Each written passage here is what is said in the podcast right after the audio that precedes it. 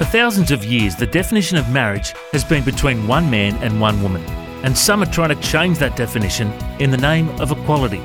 They're saying it's discriminating against what they believe. But for those who hold to the teachings of Christ and have been doing so for years, isn't it discriminating against us by changing the definition? Jesus clearly said in Matthew 19, verse 4, At the beginning, the Creator made them male and female, and said, For this reason, a man will leave his father and mother and be united to his wife, and the two will become one flesh. He doesn't leave room for anyone else in that definition of marriage. It's one man and one wife. All around the world, there's an attack on the covenant of marriage, and according to the Bible, it was God's idea in the first place. Once you change the definition of marriage, it's a slippery slope to what else it could become.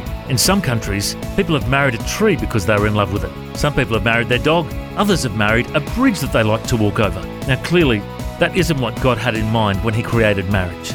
The truth is, when there are strong families and strong marriages, it's a strong foundation for any nation. Let's pray for marriages. And even though there's so much attacks against the institution of marriage, let's make sure we do it God's way, not the world's way. I'm Matt Prater. For more, go to historymakers.tv.